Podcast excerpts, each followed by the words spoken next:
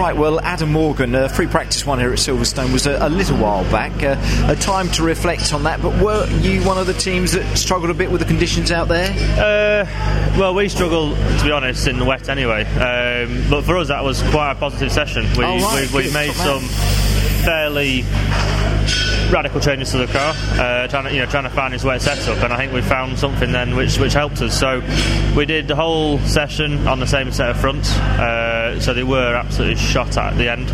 But you know, middle of the session when everyone was, I think, was at the same sort of tyre wear, shall you say, uh, we were, I think, in the top ten, so we were quite happy. Good, So good. uh, hopefully we, we found something there and we can uh, improve on that. And what's so lovely that your luck seemed to change a bit at Rockingham. I'm sure Finally. you- yeah, finally. Um, we'd like that to continue this weekend, wouldn't we? Definitely. You know, I've said, you know, to the, to the guys, you know, let's just go out, finish the season on a high.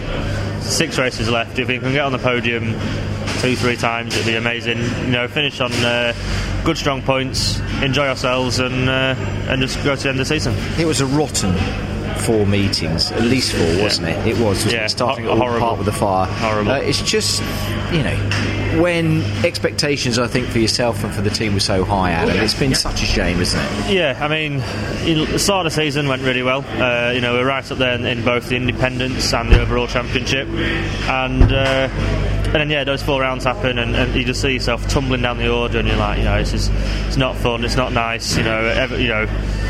And as much as you try and stay positive, at the same time you're That's thinking, tough, what's going, you know, what's going to happen next? Um, but then, yeah, Rockingham turned it around for us, you know. But like I said to everyone, you know, that that is the true pace of the car.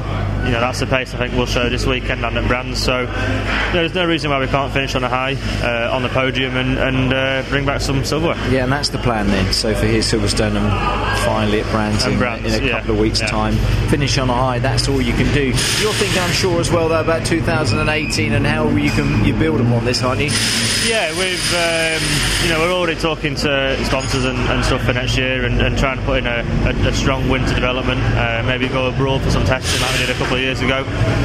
There's a couple of things we want to work on, uh, maybe a bit more of a better aero package and uh, some other things to do on the rear of the car, but we'll give it a go and hopefully we'll come back uh, even stronger.